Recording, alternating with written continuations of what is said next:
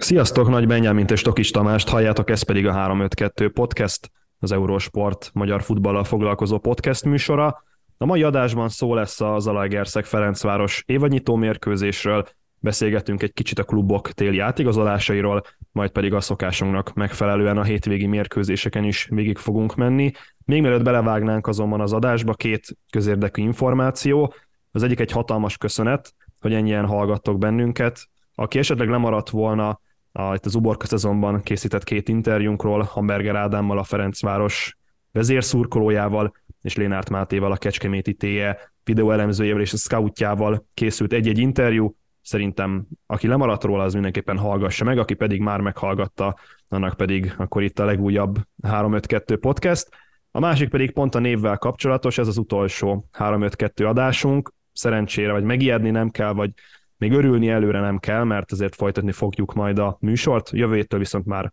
új néven fogunk megjelenni. És akkor Benji, mennyire vártad az NBA-nek az újraindulását, és mennyire elégítette ki az igényeidet ez az Zalaegerszeg Ferencváros mérkőzés? Hát sziasztok, én is köszöntök mindenkit. Vártuk azért, én azt gondolom, így az utóbbi hetekben történtek olyan dolgok a, akár az átigazolási piacot tekintve, akár a felkészülési meccseket tekintve, ami miatt lehetett várni, és megmondom őszintén, talán így az első meccs az valamilyen szinten ki is elégítette ezeket az igényeket. Ugye nyilván egy második fordulóból elhalasztott meccsről beszélünk, tehát talán így a felkészülés ritmusát mondjuk a többi csapathoz képest egy picit megtörhette, vagy átalakíthatta az, hogy azért csak 3-4-5 nappal hamarabb kellett pályára lépniük ezeknek a csapatoknak. Azért egy ilyen felkészülési ciklusban ez sokat számíthat, és, és talán a, az életlenségen, a pontatlanságon, ami azért megvolt mind a két csapatnál helyenként a, a meccsen, azért ezt láttuk is. Viszont szerintem amit kaptunk, azt, azt azt megkaptuk a meccstől, nem feltétlen csalódhatunk abban, hogy a Zete ugyanolyan játékot folytatott most ezen a meccsen, mint amilyet folytatott ősszel, a támadó játékkal, a lendületes játékkal, a bátor játékkal. Talán a Ferencváros még egy picit, hát a téli álmát aludhatta ezen a meccsen. Nekem volt egy ilyen érzésem, nem tudom, hogy neked milyen gondolataid vannak ez, ez, ennek kapcsán, Tomi, de egy picit még életlenek voltak. Ilyen szempontból talán jogos is az a a kritika, vagy az a, a hang Ricardo Monisztól a meccs után, hogy nem biztos, hogy ők itt verességet érdemeltek, de hát nyilván ilyen a foci, történtek azért olyan dolgok a meccsen, amiről még sokat fogunk beszélni a mai adásban, gondolok itt a 11-esre, összességében hasonló volt egyébként ez a meccs, mint, mint az első mérkőzésük a bajnokságban, ugye ami papíron már a második lett volna, ha megnézzük a labdabirtoklást, ugyanannyi százalék lett 52-48 a Ferencvárosnak, mint, mint azon a meccsen, ugyanúgy 2-1-es végeredmény lett, szóval én azt gondolom, hogy olyan nagy meglepetések nem voltak ezen a meccsen. Igen, talán annyiban volt egyébként változó az előző mérkőzésükhöz képest ez a találkozó, hogy ott sokkal több minőségi helyzet volt, és sokkal több sokkal többször tudtak a kapu elé kerülni a játékosok. Na most Persze, ha megnézzük a lőlapot, volt 25 kapurelővés ezen a mérkőzésen is, ami szerintem NBA-es szinten átlagon felüli, de olyan iszonyatosan nagy helyzetet nem tudunk kiemelni ezen a mérkőzésen. Mind a három gól pontrugás után született. Én emiatt nem is azt mondom, hogy kicsit csalódott vagyok, és, és talán most így ellentmondok neked, és én vagyok az ördög ügyvédje, mert én magasabb szín, színvonalú mérkőzést vártam volna, de igen, ez, ez, tehát rengeteg hiba volt, szerintem mind a Ferencváros játékában, mind a Zalaegerszeg játékából hiányzott egy kis, egy kis tempó, egy kis ritmus, mert igen, ez, ez úgy volt egy 50-50-es mérkőzés labdabirtoklásban is, hogy nagyon egyik csapat sem tudott kialakítani minőségi futballt az ellenfél térfelén, és részben ezért is köszönhető az, hogy pontrugások után sikerült mint három gólt megszerezni ezen a mérkőzésen. Igen, volt egy 11-es szituáció, amit részletesen ki fogunk elemezni, de egy kicsit talán rákanyarodva így a, a mérkőzésre, szerintem, szerintem az első félidő sokkal jobb volt, mint a második, és szerintem ez elsősorban az Zalaegerszegnek köszönhető, és a második félidő azért volt gyengébb, mert a Zalaegerszeg is egy kicsit visszább az agarakból, és hogyha a két csapatnak a meccs tervét vizsgáljuk, akkor ott azért a, a Zalaegerszeg az első félidőben egy ilyen 3-2-5-ös formációt vett fel labdabirtoklásnál, eléggé magasra tolták a védelmet védekezésnél is, ezzel kicsit talán a Ferencvárosnak a kezére játszottak. nem tudom, a hallgatók közül kilátta a mérkőzést, de ugye Mocsi Attilának és Csóka Dánielnek rendszeresen egyez egyeznie kellett, Márkinyosszal, Tok, Tokmakkal nem, de Adama Traoréval, vagy Zakariasszennel éppen, akár Merciét is ide merem sorolni, és ugye rendszeresen felfutó szélsővédők is gondot okoztak az Alegerszek számára. Itt ugye azért Csivics és Besics, Besics Botka is nagyon sokat lohalt felfelé, akár beadó pozícióban láttuk őket, akár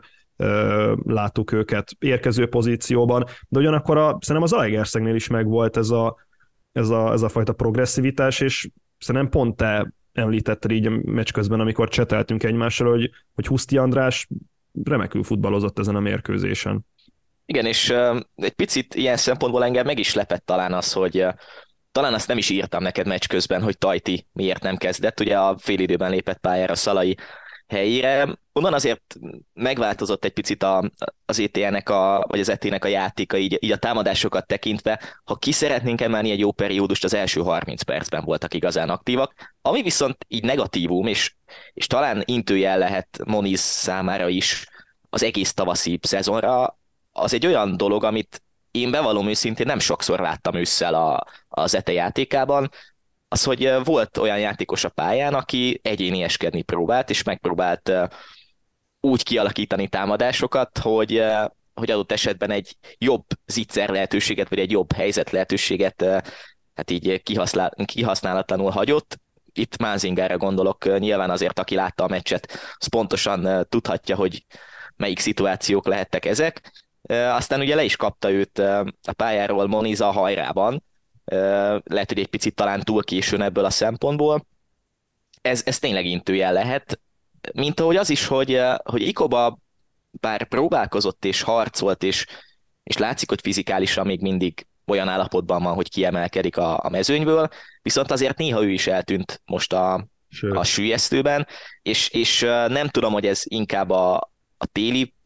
pihenőnek a, az átka most mégis vissza tud lendülni olyan állapotban, amilyenben volt, de azért ott voltak hiányosságok nála. Nem mondom, véleményem szerint nagyon jól látod ezt, hogy, hogy most mind a két támadója az Alegerszegnek nagyon gyenge volt. Tehát borzalmas volt a támadójátéka az Alegerszegnek, mind Manzinga, mind pedig Ikoba is magasan tudása alatt játszott, tehát Manzinga mezőnyleg rosszabb játékosa volt, vele egy kaliberbe talán csak Eldár Csivics volt a, a Ferencvárosból, aki Hát őszinte leszek, hogy lehozta sárgalap nélkül a mérkőzés Csivics, meg, meg tehát hogy végig tudta játszani ezt a találkozót, ez számomra hihetetlen volt, és egyre inkább érzem azt, hogy a Pászka Csivics műveletben a relációs jel az sokkal inkább Pászka Lóránt felé dől, mert, mert mondom, Csivics nagyon-nagyon gyengén futballozott ezen a mérkőzésen. Egyrészt a, a nem is azt mondom, hogy alattomos, de nagyon sok szabálytalansága volt, és emellett a játékban is azért Huszti András nagyon sokszor meg tudta etetni, vagy a jobb oldalon próbált bontani a, a, a Zalegerszeg, hogy ott kerüljön be a pozícióba Gergényi, Huszti, vagy éppen amikor azon az oldalon játszott Szalai. Szóval, szóval nekem Csivics játéka nagyon lefelé lógott ki, és amit mondtál Tajti Mátyás, szerintem túlságosan Tajti függő ez, a, ez az Zalegerszeg, legalábbis nekem ez jött le, mert a második fél időben ő állt vissza, és ő tagozódott be a két belső védő közé, amikor labdát kellett tartani, és az első félidőben Szendrei Norbert szerintem kiváló volt ebben, a, ebben az összevetésben, sőt, nem is azt mondom, hogy magasabb minőséget képviselt Szendrei Norbert ezen a mérkőzésen, de ez egy nagyon jó opcionális lehetőség lesz egy a jövőre nézve Ricardo Moniznak. Hogyha Tajti Mátyás hiányzik, akkor Szendrei Norbert ugyanazt el tudja játszani, sőt, talán annyi, hogy nem vállal annyi kulcspaszt, meg nem fog neki rontani a védelemnek, vagy az előtte levő sornak, de ettől függetlenül azért Szendrei Norbert játék a kiemelendő volt ezen a találkozón, és mondom, ez a, ez a 3-2-5-ös egyrészt egy nagyon kockázatos forma volt, vagy vállalás volt az Elegerszeg részéről, hiszen a, nagyon sokszor egy az egyben maradtak, és három Ferencváros támadóval került szembe a három Zalaegerszegi védő, vagy védekező játékos, és a Ferencváros meg tökéletesen tudta azt, hogy hosszú labdákkal azért bele, hosszú labdákat be lehet rúgdosni a Zete védelme mögé, és arra rá lehet sprintelni Traorénak, Marquinhosnak és ezeknek a játékosoknak. Az más kérdés, hogy szerintem a Ferencváros ezt nem alkalmazta elég hatékonyan, talán túlságosan is építkezni akartak, és kevés, kevés hosszú labdát indítottak el, ami persze egy, egy jó dolog, mert akkor nem akarják csak felrugdosni a labdát a támadóknak, hanem, hanem próbálnak játszani belőle, de lehet, hogy hogyha még többször próbálkoztak volna, akkor, akkor még többször kerülnek helyzetbe ezen a pont, mérkőzésen. Pont ezt akartam kérdezni, hogy, hogy így összességében hogy láttad ezt a Fradi féle játékot, mert nekem volt egy olyan megérzésem végig a meccsen, és hiába, hiába lett végül kettő egy nekik, de, de mintha visszatért volna egy picit ott a, ott a nyár végi, uh, hát nem azt mondom, hogy őszelei, de, de az a bajnokság kezdő Fradi, uh, picit ötlettelen, nem volt meg a megfelelő kreativitás, hiába játszottak azok a játékosok, akik azért pályán voltak az utóbbi hetekben a felkészülési meccseken is, de, de valami, valami úgy véletlennek tűnt, és, és ez nem feltétlen róható csak a, a tétmeccs hiányára, de, de úgy kreativitásban azért el, elvesztek néha azok a játékosok, akik még mit tudom én, két hete egy felkészülési meccsen sokkal kreatívabban, vagy lendületesebben jobban játszottak. Egy Augsburg ellen teszem azt. Én nem tudom, hogy a Ferencváros itthoni játék az mennyire kielégítő, így akár a szurkolók. Nyilván az eredményességet azt nem szabad vitatni, és nem szabad belekötni az Ferencváros eredményességébe. Utcahosszal vezetik a bajnokságot, ott vannak a legjobb 15 között az Európa Ligában, viszont a, a, a mutatott játékban, meg az a stílus, amit képvisel a Ferencváros, szerintem abban maximálisan bele lehet kötni, mert ezt láttuk legalább 10 mérkőzésen ősszel, így kaptak ki a mezőkövestől, így kaptak ki a kecskeméttől. Szóval amikor egy csapat, és most azért szerencséjük volt az Zalaegerszeggel, hogy nyíltan felvállalta ezt a játékot az Zalaegerszeg, mert azért így is sokszor kerültek mögéjük. Tehát itt Mázlia volt a Ferencvárosnak. Én állítom, hogyha nem az Zalaegerszeggel játszanak, hanem akár egy kecskeméttel, mezőkövesdel, vasassal, sokkal nehezebb dolga lenne, lett volna a Ferencvárosnak ennél ezen a mérkőzésen.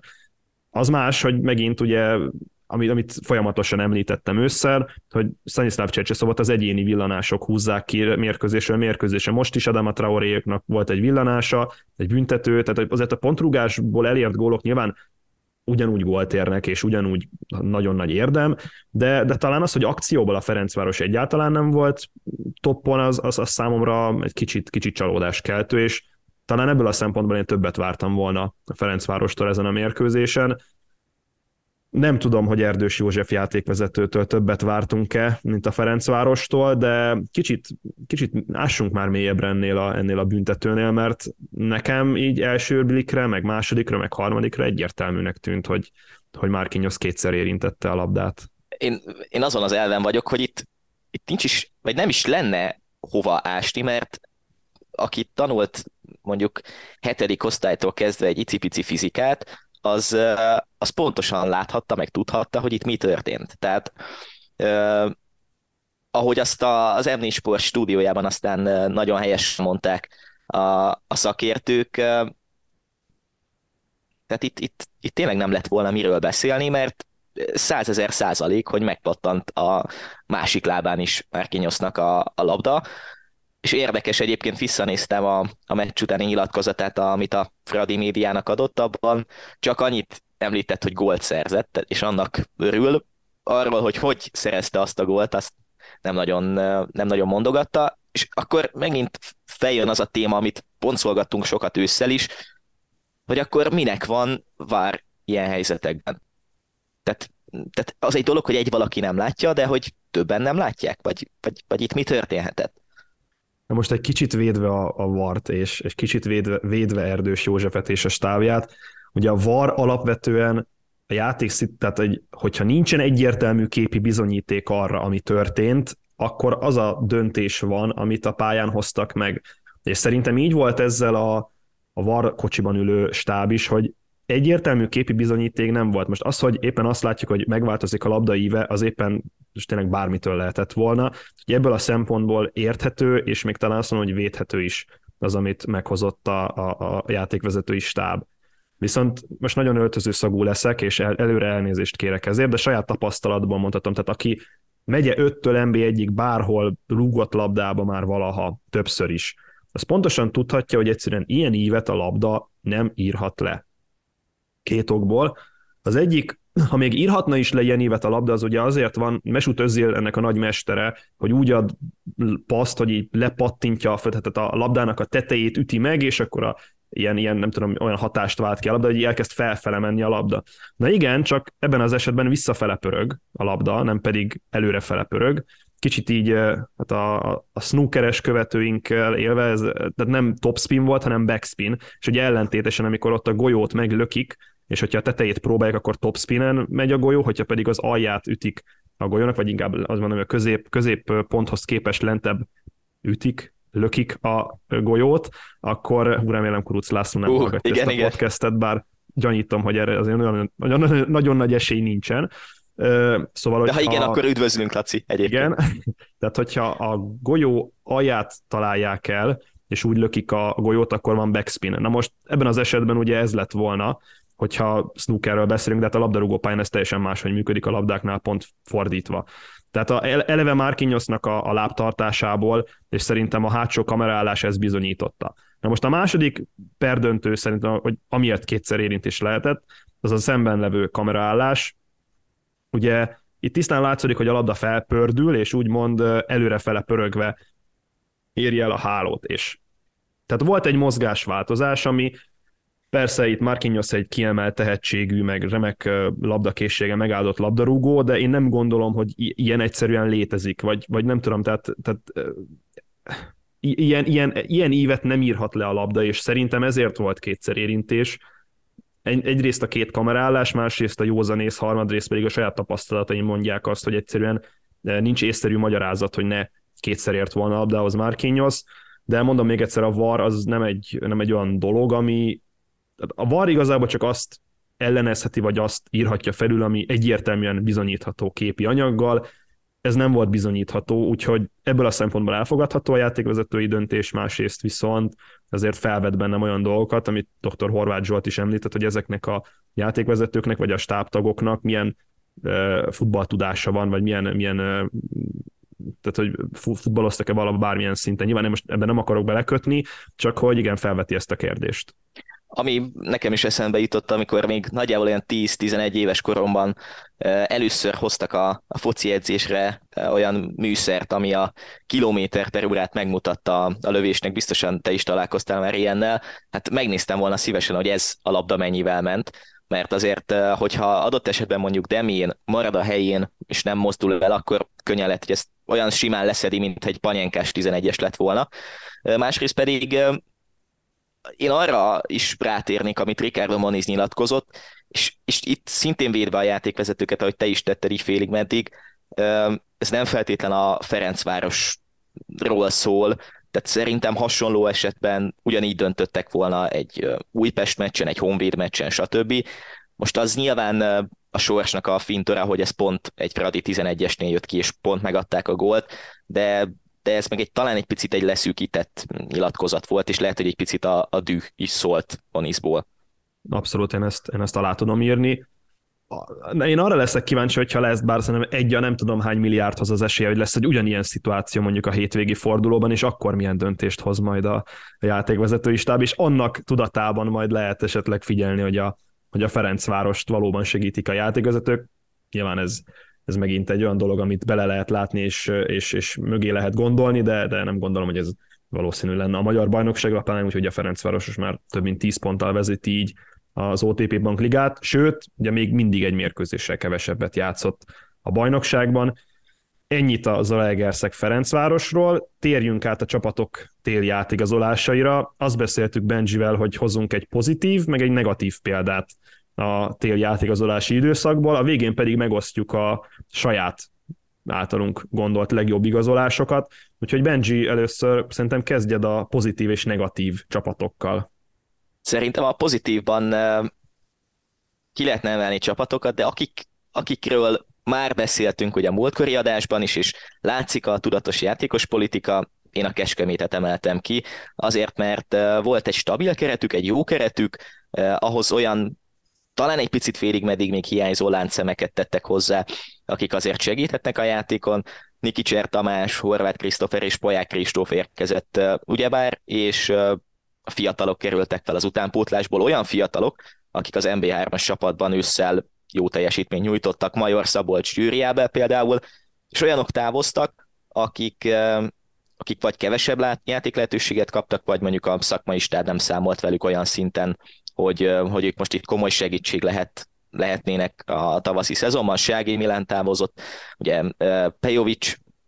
távozott Pécsre, Gyurenovicsal sem számol a szakmai stáb, és nyilván Szabó Levente tért vissza a, a Vidihez. Benne lehetett volna a veszély adott esetben egy frissen feljutó csapatnál, akik ott vannak a második helyen télen, hogy akkor most vagy elkezdenek eszetlenül költekezni, és és szereznek négy-öt olyan játékost, akik nem biztos, hogy segítséget tudnak nyújtani, vagy tényleg logikusan, szépen, okosan felépítve folytatják azt, amit elkezdtek, és abszolút ez látszik a Kecskemétnél. Szerintem ebben minden hallgató egyetért, és te is egyetértesz, Tomi. Akik viszont talán ebből a szempontból, hát nem is az, hogy negatívak, de olyan semmilyenek lehetnek, pont szintén egy, egy messengeres üzenet, amit itt váltottunk ketten, hát a Vasas, ugye egy érkező volt Hegedűs János személyében, nagyon nem, ala, nem alakult át a keret, viszont vannak sérültek, akik hosszabb időre kidőltek, ugye például Vida, Pátkai, Litauszki is, ki tudja, hogy, hogy mennyi időre lesz harcképtelen, hogy ezzel most uh, idézőjelben erősödhet-e a Vasas, nyilván azzal, hogy, hogy ezek a játékosok adott esetben nem nyújthattak olyan jó teljesítményt, és összeáll egy stabil mag tavaszra, vagy kellett volna valamilyen friss energia csapathoz, azt, azt nyilván meglátjuk majd a meccseken, viszont nem nagyon lehet érezni változást egyelőre a Vasason. Lehet, hogy egy-két olyan játékos elkért, elfért volna a csapatban, akik, akik azért dobnak ezen, hasonlóan egyébként a Honvédhoz, és akkor talán a két példát a jelenlegi két kieső helyen álló csapattól fel is hoztuk, fel is soroltuk, lehet, hogy bajban lesznek tavasszal is. Őszinte leszek, nem tudok sok mindent hozzáfűzni a pozitív részhez, mert hogy én is a kecskemétet emeltem ki a, nem véletlen az, érkezők, az érkezők terén. Igen, és szerintem nagyon jó volt a Lénárt Mátéval készült interjúnk ebből a szempontból is, mert én, én magam részéről azt tudom mondani, hogy sok mindenben megerősített a vele való beszélgetés, amit, amiről itt beszéltünk akár ősszel, vagy közösen beszélgettünk a Kecskemét szerepléséről, és nem az, hogy jól láttunk dolgokat, hanem igenis a Kecskemétnél minőségi szakmai munka folyik, és amikor volt egy olyan hosszabbítás podcast, amiben elhangzott tőlem az, hogy a Kecskemétnél, Kecskemétnél jobb szakmai munka folyik, mint a Ferencváros, én ezt halálkomolyan gondoltam, mert hogyha tényleg összehasonlítjuk a két klubnak a költségvetését, a körülményeit, azt, hogy milyen lehetőségeik vannak, ahhoz képest a Kecskemét egy, egy nagyon-nagyon top szakmai munkát végez Magyarországon. Igen, Nikicser Tamás egyébként szerintem kiválóan fog illeszkedni ebbe a, a, a nagyon maga, ez a 190 pluszos, e, jól fejelő, párharcerős e, garnitúrába. Horváth Krisztofer pedig e, érkezik egy olyan támadó részlegre, ahol azért Nagy Krisztián Szuhodovszki Soma, Katona Bálint, Banó Szabó Bence, tehát, tehát tényleg olyan futballisták, akik technikailag rendkívül magas szintet képviselnek Magyarországon, és kicsit így szabadjára van engedve a, a, a támadójáték, és, és lehet az egyéni kreativitásra építeni. Horváth Krisztofer ebbe tökéletesen passzol, szerintem ez egy, ez egy win-and-win transfer, jó, nyilván úgy nézve, hogy csak kölcsönbe érkezett a kecskeméthez, de hogyha esetleg hosszabb távon is elkötelezné magát, és mondjuk a Torino elengedni Horváth Krisztofert, akkor, akkor ezért a kecskemét idővel komoly profittal adhatna túl a, a fiatal magyar játékoson. Nikicser Tamás pedig, ha nem is fog továbbadásra kerülni, de szerintem hosszú távon erőssége lesz ennek a kecskemétnek. Számomra, ami meglep, negatív meglepetés, vagy nem is az, hogy negatív meglepetés, de negatívum, én soha nem szeretem azt, amikor egy csapat egy gyengébb őszi szereplés után halomra igazolja a játékosokat, és azt gondolja, hogy ha leigazolok X futbalistát, akkor attól jobb lesz majd minden hirtelen, mezőkövesd. Szóval nyolc játékost igazoltak, ráadásul én félreértés ne essék, annyira azért nem vagyok otthon a belga másodosztályjal, vagy nem vagyok képben a belga másodosztályjal, meg, meg az olyan játékosokkal, akik éppen klub nélkül tengődnek, de az, hogy igazából a mezőkövesnél tényleg így kontextus nélkül, elképzelés nélkül kezdték el igazolni a játékosokat, az számomra azt bizonyítja, hogy jelenleg pont a Kecskeméttel ellentétben mezőköves, de ilyen adhok szakmai munka zajlik, hogy éppen figyelünk egy játékost, jó, most jó, a teljesített, akkor leigazoljuk, adunk neki esélyt. Csak hol van itt az, hogy mondjuk Kutor Attila szeretette volna ezekkel a játékosokkal dolgozni? Vagy, vagy nem tudom, mennyire figyelték ezeket a játékosokat az elmúlt időszakban? Tehát, tehát számomra a mezőköves nagyon sok kérdést vet fel, annak ellenére, hogy szerintem egyébként simán ben fognak maradni az a szezon végén Kutor Attilának és az ő elképzelésének köszönhetően, de ez a sok új játékos, ez, ez azért pont tavaly volt egy olyan piros-fehér-zöld podcast adás, amiben összegyűjtöttem a, a, a téli átigazolásokat, hogy melyik kieső helyen telelő csapat mennyit igazolt, és ott tehát ilyen 8-10 játékosokat igazoltak télen, de nem maradtak bent. Úgyhogy a mezőkövesdel kapcsolatban nem is azt mondom, hogy ki fognak esni, a nagyon sok játékosra, csak ezt érted, 8 játékost hogyan építesz be egy téli felkészülésbe? Tehát ha, ha egy-két játékost be tudsz építeni, az már szerintem egy sikeres projekt, és pont ez volt a Kecskemét, ez is a Kecskemétnek a titka,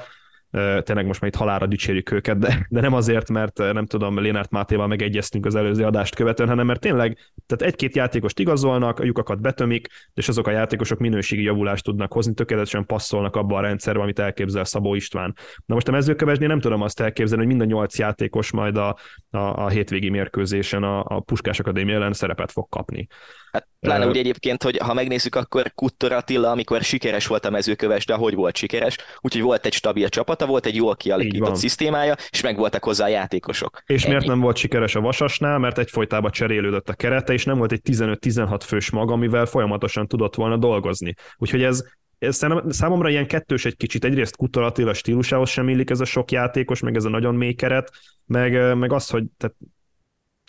feleslegesen ne igazoljunk le csak úgy játékosokat, mert éppen van rá most keret, és, és mindenképpen meg akarom erősíteni, nem tudom, hogy legyen egy harmadik jobboldali szárnyvédő, meg legyen egy negyedik védekező középpályásom, meg legyen egy hatodik, nem tudom, csatárom. Viszont a negatív meg pozitív dolgok után folytassuk pozitív dolgokkal, vagy számunkra pozitív dolgokkal, mert hogy melyik lesz szerintünk a legjobb három téli átigazolás. Benji kezdte, aztán majd jövök én, de szerintem lesz átfedés a kettőnk rangsora között. Biztosan lesz. Pozitív igazolásként Horváth Christopher egyértelműen top 3-as, ez egyáltalán nem meglepetés. Ogyen Mudrinski az Újpesthez érkezett, igazi befejező csatárként. Talán a hát az idézéles előéletét tekintve most, hogy mi volt ott pontosan az átigazolásával, ami előtt tájföldre került, azt nem tudjuk, viszont ha a hozzáállása, a mentalitása olyan lesz, amilyet mutatott azért a, a legjobb korszakaiban, akkor abszolút betömheti azt a lyukat, ami Újpesten hiányzik, és bár a mai adás előtt mondjuk még három órával nem feltétlen volt így, és Tomi nálad is tudom, hogy szerepelni fog, és Kribe Kalem Paksra igazolása szerintem egy abszolút szenzációs igazolás, és nagyon-nagyon örülök neki, mert olyan játékos, aki, aki egy paksban nem azt mondom, hogy válogatott szintig juthat, de azért így hirtelen átfutott az agyamon, hogy hoppá-hoppá, akár-akár még ez is benne lehet tavasszal. Nagyon jó, csak egy név fog változni, vagy különbözni a kettőnk listájában, pedig nem beszéltünk össze. Igen, Skribeka nálam is ott van a top háromban. Ahogy mondtad, ő egy ő Zalaegerszegen kifejezetten jól futballozott, tehát ő egy, egy, egy, egy, egy húzó embere volt annak a Zalaegerszegnek. Támadó stílus volt,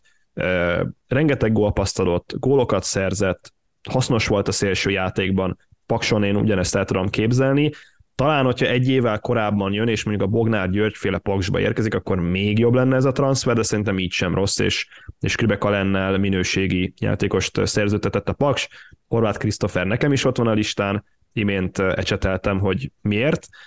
És nálam Alexander Jovicic került még fel erre a hármas listára, a Kisvárda új belső védője, a Kisvárdának a legnagyobb problémája az volt, hogy Dominik Kovácsics mellé nem igazán tudtak stabil embert rakni az ősz folyamán, és én ebben látom azt, hogy a Kisvárda így is remek az a, az a harmadik hely, ahol állnak, de talán a Kisvárda emiatt volt egy kicsit visszafogottabb az ősz folyamán. Rengeteg gólt kaptak, ami eddig nem volt jellemző a csapatra, és az előző idényben is a, a Prenga Csirkovics páros az, az stabil oszlopnak számított, és a Kisvárda nagyon kevés gólt kapott. Úgyhogy Alexander Jovicsicsal szerintem mélyül, a Kisvárda keret és minőségben is jobb lesz. Az más kérdés, hogy ezzel azért a Kisvárdának a belső védő pozícióban nagyon sok opcionális lehetősége lesz, de hogyha megtalálja Török László és tábja azt a két belső védőt, akivel el tudják kezdeni ezt, a, vagy tudják folytatni az őszi idényben látottakat, akkor egyrészt stabilizálódik a védelem, másrészt pedig kevesebb gólt fognak kapni. Még így rátérve, mielőtt tudom, hogy a, a, a kisvárdai igazolásokról azért beszéltünk már sokat ősszel, viszont a kapusposztról mit gondolsz? Azért uh, itt volt egy komoly vétel, vagy egy komolynak tűnő vétel Daniel Petkovics szemében, viszont azt láttuk, hogy azért Hinrik Ottoik bár hibázgattak uh, a Odincóval együtt az őszi szezonban, de mind a ketten fiatal kapusok, és azért voltak jó védéseik. Ez, ez most így miben fog változtatni? Nyilván első számú kapusnak érkezett Petkovics. Hmm, érdekes lehet, hogy, hogy a két fiatallal így mi lesz. Ami számomra már kicsit ellentmondásos volt, vagy legalábbis az én felfogásomnak kicsit ellentmondásos volt, Ugye Révész Attila, Révész Attila rengeteget kritizálja a, a fiatal szabályt, és, és azt, hogy a magyar játékosok így, a magyar játékosok úgy nemrég jelent meg egy olyan nyilatkozat, amiben e, konkrétan ugye éretlennek nevezte a, a, a magyar fiatalokat, és ugye Hindrik Ottót pont ezért szerződtette, vagy vette kölcsön a, a nyár folyamán a Csefere Krustól, hogy, hogy legyen egy olyan játékosa, aki hozza a fiatal perceket, és hozza a magyar perceket. Na most ugye ennek a kár szenvedője az Ártya Modincov volt, aki egyrészt nagyon magabiztosan védett a csapat nyári nemzetközi kupa mérkőzésein, másrészt előtte két szezont végigvédett az MB3-as csapatban, tehát észszerű lett volna az ő előléptetése, de mivel ő nem magyar állampolgár, ezért Hindrik Ottóval sikerült a Kisvárdának úgymond a, nem tudom, a fiatal perceit feltölteni. Most az, hogy Daniel Petkovics érkezett, ezzel kiesik ez az opciója Révész Attilának, és nem azt mondom, hogy nemet mond egyszerűen a, a fiatal pontokra, de innentől kezdve nagyon nehéz lesz szerintem megtalálni azokat a játékosait, akik tudják hozni ezeket a, ezeket a játékperceket, mert azért Ötvös Bencén kívül nem sok olyan játékos van jelenleg a Kisvárdában, aki stabil alapembernek mondható magyarként, ugye még Hely Viktor, aki ugye ukrajnai magyar, meg, meg nem tudom, talán még Vida Christopher szokott néha-néha beszállogatni így a, így a hajrában, meg ugye még Lukasz, aki félig magyarnak mondható, de hogy egyetlen egy olyan játékosa nincs ötvös Bencén kívül, aki egyrészt teljes állampolgárságban magyar, másrészt pedig komoly lehetőséget kapna Kisvárdán. Ennyit az átigazolásokról, és akkor jön a szokásos beharangozó etapunk. Hat mérkőzés, végre folytatódik egy teljes fordulóval a honi élvonal, és egy Kisvárda Paks mérkőzéssel kezdődik majd a 17. játéknap. Eh, amikor készültem erre a találkozóra, az első, amit megnéztem, hogy a legutóbbi tíz mérkőzés hogyan alakult, hatszor nyert a Kisvárda, háromszor volt döntetlen, és csak egyszer a Paks. Ez számomra azért volt érdekes, mert a, a Kisvárda egy nagyon mértéktartó együttes, hogyha alapállás nézünk, a Paksnál pedig Bognár Györgyféle rock and roll stílus volt meghonosítva az elmúlt időszakban, viszont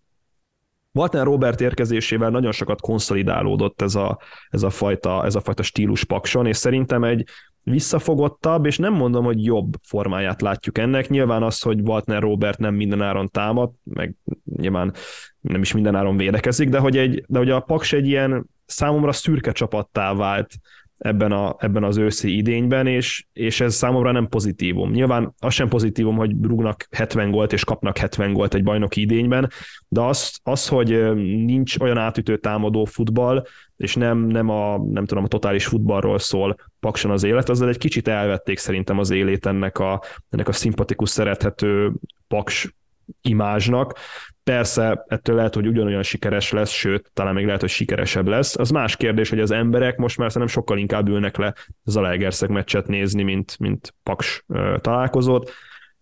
Ha nagyon tárgyas akarok lenni, és szeretnék a tippemhez ragaszkodni, amit nagyon keveset hallhattatok az előző adásokban és az előző etapban, akkor szerintem az a csapat fogja megnyerni ezt a mérkőzést, amelyik kevesebbet fogja birtokolni majd a játékszert Maradunk Kelet-Magyarországon, hiszen Debrecen-Zalaegerszeg mérkőzés szombat délután. A Zalaegerszeget már láttuk idén, a Debrecent viszont még nem, ugyanakkor uh, Zsuzsák Balázsék egész jó formát mutattak az ősz végén. Bizony, bizony, és ha megnézzük a felkészülési meccseket, azért mondhatjuk azt, hogy minőségi ellenfelekkel találkozott a Loki. Ugye volt egy Hannover elleni győzelem, az az egyetlen győzelmük volt az öt felkészülési meccs közül, viszont játszottak azért egy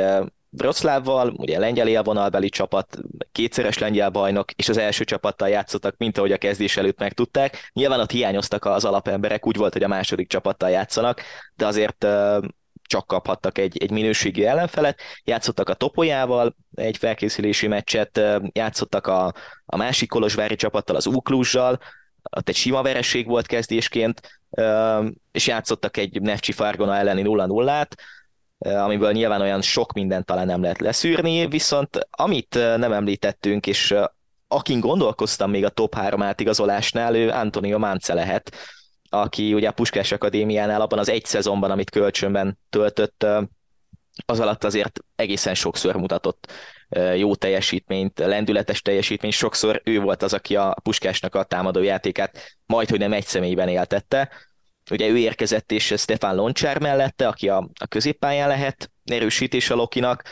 Én azt várom a Lokitól egyrészt, hogy stabilan bent fognak maradni az NB1-ben, talán a, a kiesés most nem is uh, került szóba így az utóbbi hetekben. A, ami talán legfontosabb erősítés szintén, hogy Blagojevicet meg tudták tartani, télen ugye volt arról szó, hogy adott esetben kaphat ajánlatokat erősebb bajnokságokból, jobb csapatoktól, és én azt várom mind a két csapattól, ugye a Zetiről már sokat beszéltünk az adásban, hogy megcélozzák a top 5-öt,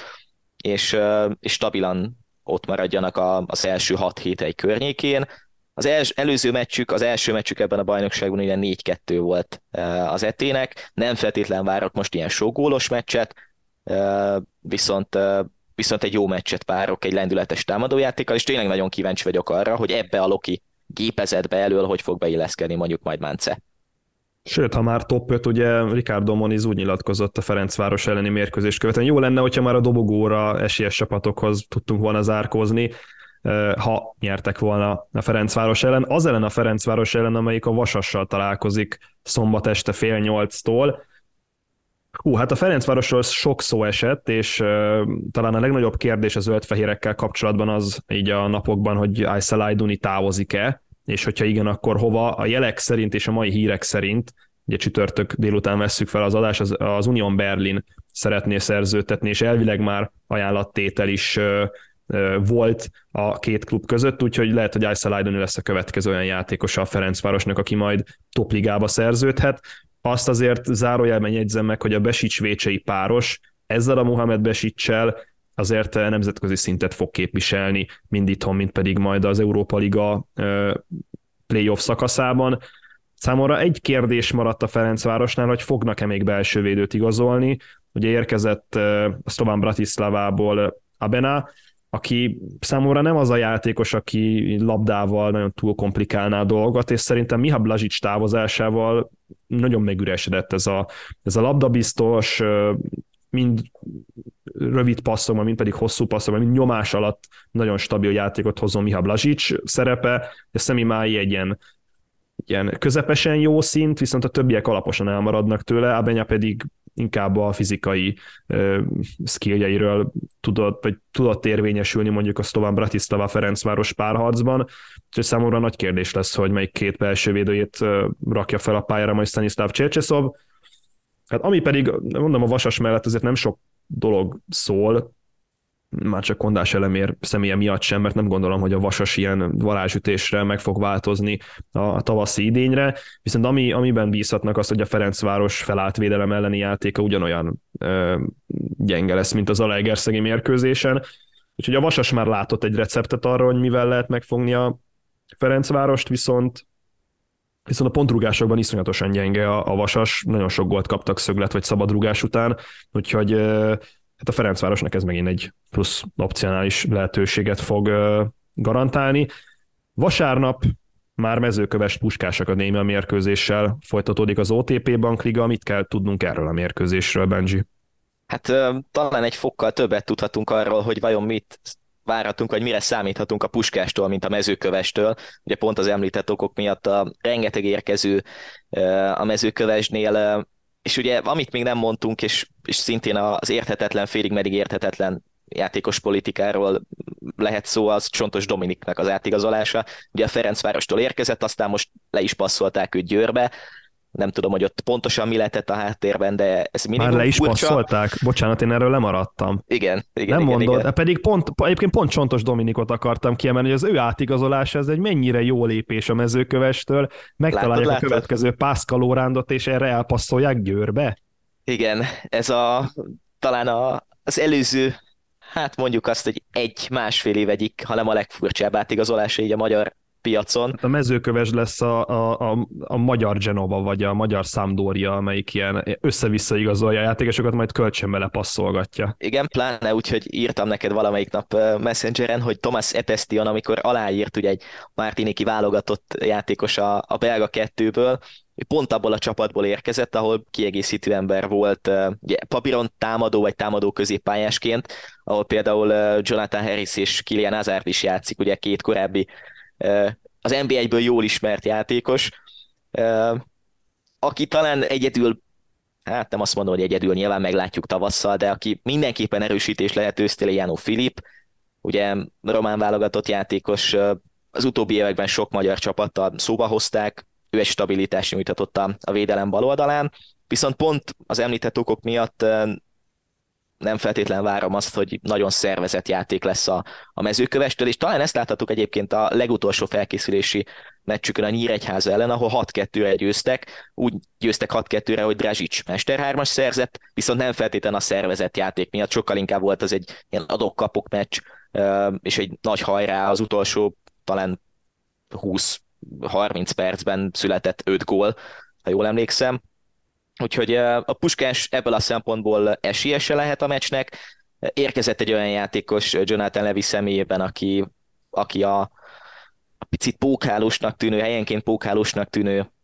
támadósort feldobhatja. Ugye a svéd bajnokság talán egyik legjobbja volt, hogyha lehet hinni a híreknek. Sajnos annyira nem követtem a svéd bajnokságot az utóbbi hónapokban, hogy, hogy ez igaz-e vagy sem.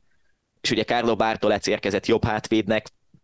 mondjuk nem feltétlenül arra azon a poszton volt a legnagyobb hiány talán a Puskásnál. Minden esetre Lévinek az érkezése feldobhatja a csapatot, ha,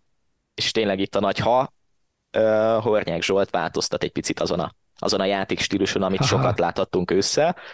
Igen, zárójel bezárva, pont, pont, pont. Szóval, uh, szóval inkább számítok, vagy ha most szintén egy tippet kéne mondani Puskás győzelemre,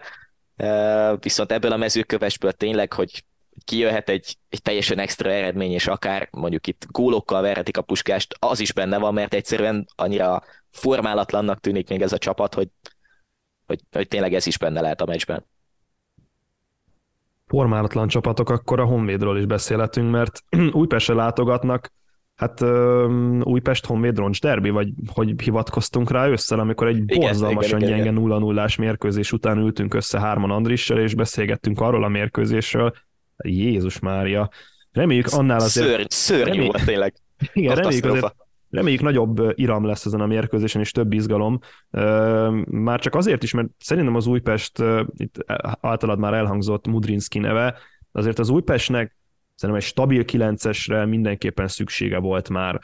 Azzal, hogy Budu Zivzivadze mennyire meg tudta változtatni az Újpest játékát, az, az egyszerűen az fenomenális volt. Nyilván nem lett ezzel több kreatív játékosa, de Mudrinski megoldást jelenthet azokra a problémákra, ami, ami Milos Kruscsicsnak most már lassan itt, itt, itt fél éve van, és, és azt, hogy Mudrinski pedigrére ránézve, azért aki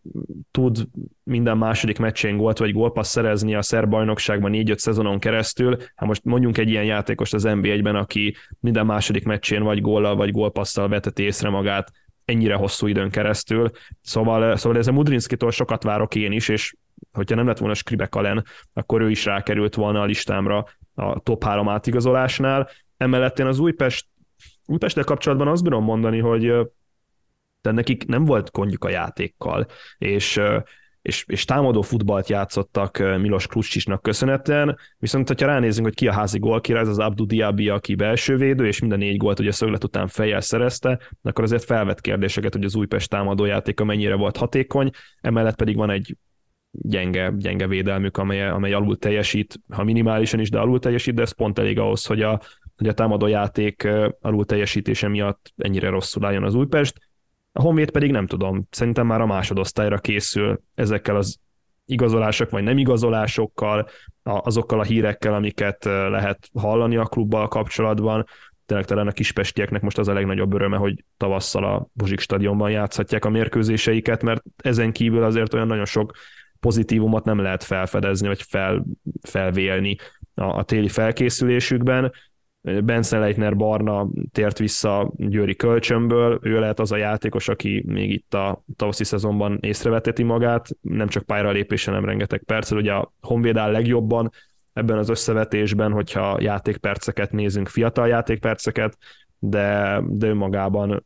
ez nem fogja bent tartani szerintem a Honvédot, és ezért is gondolom azt, hogy az Újpest győzelemmel fogja indítani 2023-at, és akkor a, talán, vagy a mérkőz, mérkőzés, a forduló záró mérkőzése, az majd Kecskeméten lesz a Kecskemét Molfehérvár mérkőzés, ami szerintem inkább a legvárósabb találkozója a 17. körnek. Igen, így Pride elszólásod volt, hogy a mérkőzés, mert tényleg ez lett amúgy a, a, a, találko- vagy a forduló legjobb találkozója. Ugye Kecskemétről beszéltünk sokat, szerintem nem várhatunk, vagy nem várunk tőlük más, mint amit hoztak ősszel. Felkészülési meccseken hasonlóan játszottak. Nem gondolnám, hogy itt egy, egy változásban lévő és pozitív változásokat mutató vidi tönkre verni őket kapásból, és akkor hú, na ez az igazság, vagy eljött az igazság pillanata, ez a valóság az őszi szezon után. Ugye friss hír a Vidivel kapcsolatban, szerda esti szurkolói ankéton mondták el Juhász Rolandék, hogy négy játékosra nem számítanak, ugye Zizi Bádze sem marad, például Pumba szintén távozik, ami, ami azért felvet kérdéseket, hogy, hogy az NBA egy egyik legjobb játékosából hogy lett hirtelen egy biztos távozó egy papíron még jobb klubnál, mint, mint ugye a Vidi. Távozik Sabanov és Makarenko is, nyilván utóbbi kettő talán annyira nem érintheti meg a szurkolókat, mint az első két játékos. Ugyanakkor a felkészülési meccseken mutatott biztató jeleket ez a csapat. Érkezett Christensen és David Flores, akik azért tudnak talán minőségi erősítést jelenteni. Azért mondom, hogy talán, mert tényleg annyi jónak tűnő igazolása volt az utóbbi egy évben mondjuk azt a, a Vidinek, hogy, hogy itt soroltunk neveket mindig, de valahogy mégsem működött ez a gépezet. Huszi Szabolcsnak volt egy pozitív nyilatkozata nem is tudom melyik, talán a Domzsál elleni felkészülési meccs után, hogy, hogy elégedett a csapatával, és egyre frissebbnek látja a csapatot. Számoltam egyébként össze, hogy hányszor mondott olyat, hogy ő elégedett csapatával, hát nem sokszor, úgyhogy talán ebből, ebből kiindulva azért előrébb fog lépni ennél a nyolcadik helynél a Vidi. Minden esetre nem gondolnám még egyszer, csak ismételni tudom magam, hogy itt most két-három góllal nyernének a Kecskemétnek az otthonában, de lehet, hogy tavasszal azért látunk egy olyan vidit, akik megindulnak felfelé a tabellán. Adásunkat zárjuk tippekkel, hát nem maradhat el szerintem az évelei tippeldénk itt a 3-5-2 podcastben. Kezd, az most, lesz, te, kezd most te, Tomi, az, majd. Tudod, az lesz majd az érdekes, hogy, hogy még 3-5-2 néven keresik majd ezt, hogy hogy majd amikor az új névvel megjelenünk jövő héten, vagy majd az év vége felé, akkor majd hallgassák vissza azt a podcastet, amikor még 3-5-2 voltunk, de már jelentettük, hogy nem azok leszünk. Jó, négy kategóriát mm, jelent, nem jelentünk, vagy jelenítettünk meg, hanem négy kategóriában szavaztunk. Az első, hogy ki lesz az év, vagy a tavaszi szezon meglepetés embere, melyik három csapat lesz a dobogós, melyik két csapat esik ki, illetve egy gólkirályt fogunk még tippelni. Ezért olyan nagyon sok ö, változás nem lesz szerintem a, a, az őszvégi tippjeinkhez képest. Az én meglepetés emberem Szabó Levente Molfehérvárból. Ugye a Kecskeméten jó formát mutatott, és, és ha nem is alapembere volt annak a Kecskemétnek, de egy rendszeresen beszállt csereként, és, és képes volt megváltoztatni a mérkőzésnek a, a kimenetelét, emlékszem az a Legerszeg ellen például duplázni tudott csereként beállva, Debrecenben pontot mentett a, a Kecskemétnek, és egy ilyen játékosra szüksége van a Huszti Szabolcs Fehérvárjának, főleg úgy, hogy Buduzi Zivadze távozik majd a csapattól. A három dobogós szerintem a Ferencváros, a Kisvárda és a Puskás Akadémia lesz ebben a sorrendben, a két kieső a Vasas, illetve a Honvéd, a gólkirály pedig Kenán Kodró, és annyit zárójelben hozzáírtam ehhez a tippemhez, hogy 20 gól alatt lesz gólkirály Kenán Kodró. Meglepetés ember egy picit megerősített a, az ETE Fradi meccs ebből a szempontból, de egyébként is valamelyik Zalaegerszegi védőn gondolkoztam Mocsi Attilának a jó teljesítményéből kiindulva. Én Huszti Andrást mondanám, aki könnyen lehet, hogy hogyha így folytatja, akkor ugyanúgy válogatott meghívót kaphat, mint ahogy válogatott meghívót kaptak jól szereplő fiatalok az utóbbi hónapokban már Rosszitól. A három dobogós sorrendben a Ferencváros, a Puskás Akadémia és a Kecskemét. Azért bízok abban, hogy a, a Kecskemét meg tudja őrizni ezt a jó szereplését is mégis dobogós lesz. A két kieső a mezőkövesd és a Honvéd. Én azt gondolom, hogy a Vasas valahogy megmenekül, az Újpest kapcsán pedig nem gondolnám, hogy neki kiesési gondjaik lennének. A gólkirályon pedig gondolkoztam, és, és végül is arra jutottam, hogy egy picit csalva így nyilván, hogy, hogy Adama Traoré lesz, és azért mondom, hogy csalva, mert Ikobát mondtam volna kapásból, viszont ez a, ez a teljesítmény nem győzött meg annyira, és én is azt várom, hogy Kódró megindul a, a Vidiben, viszont, viszont hogy Zizivádze távozása most mennyiben fogja őt érinteni? Pozitívan, vagy, vagy adott esetben negatívan, nem tudom, mert azért ők ugye volt, hogy kiegészítették egymást, így, így akár edzéseken, de, de Kodró is jó lesz mindenképpen, úgyhogy hát hogyha az Izivádze nem is az NB1-ben folytatja, hanem a hírek szerint ugye Lengyelországban vagy bárhol máshol, én azért várom, hogy egyszer csak majd visszatér az NB1-be, de hát egy fontos játékos veszít az NB1, hogy, hogyha itt a következő egy hétben, amíg nincs adásunk, addig mégis távozna valahova külföldre. Ez lett volna az utolsó adásunk 3-5-2 néven. Jövő héten már egy másik névvel fogunk megjelenni, viszont a minőség és a tartalom, hát hogy ugyanolyan magas vagy alacsony színvonalú lesz, azt majd ti hallgatók eldöntitek, de minden esetre köszönjük a mai figyelmeteket. Osszatok meg bennünket, hallgathattok bennünket Spotify-on, Soundcloud-on, Google Podcast-en, illetve Apple Podcast alkalmazáson keresztül is. Úgyhogy mára ez volt a 352. Sziasztok! Sziasztok!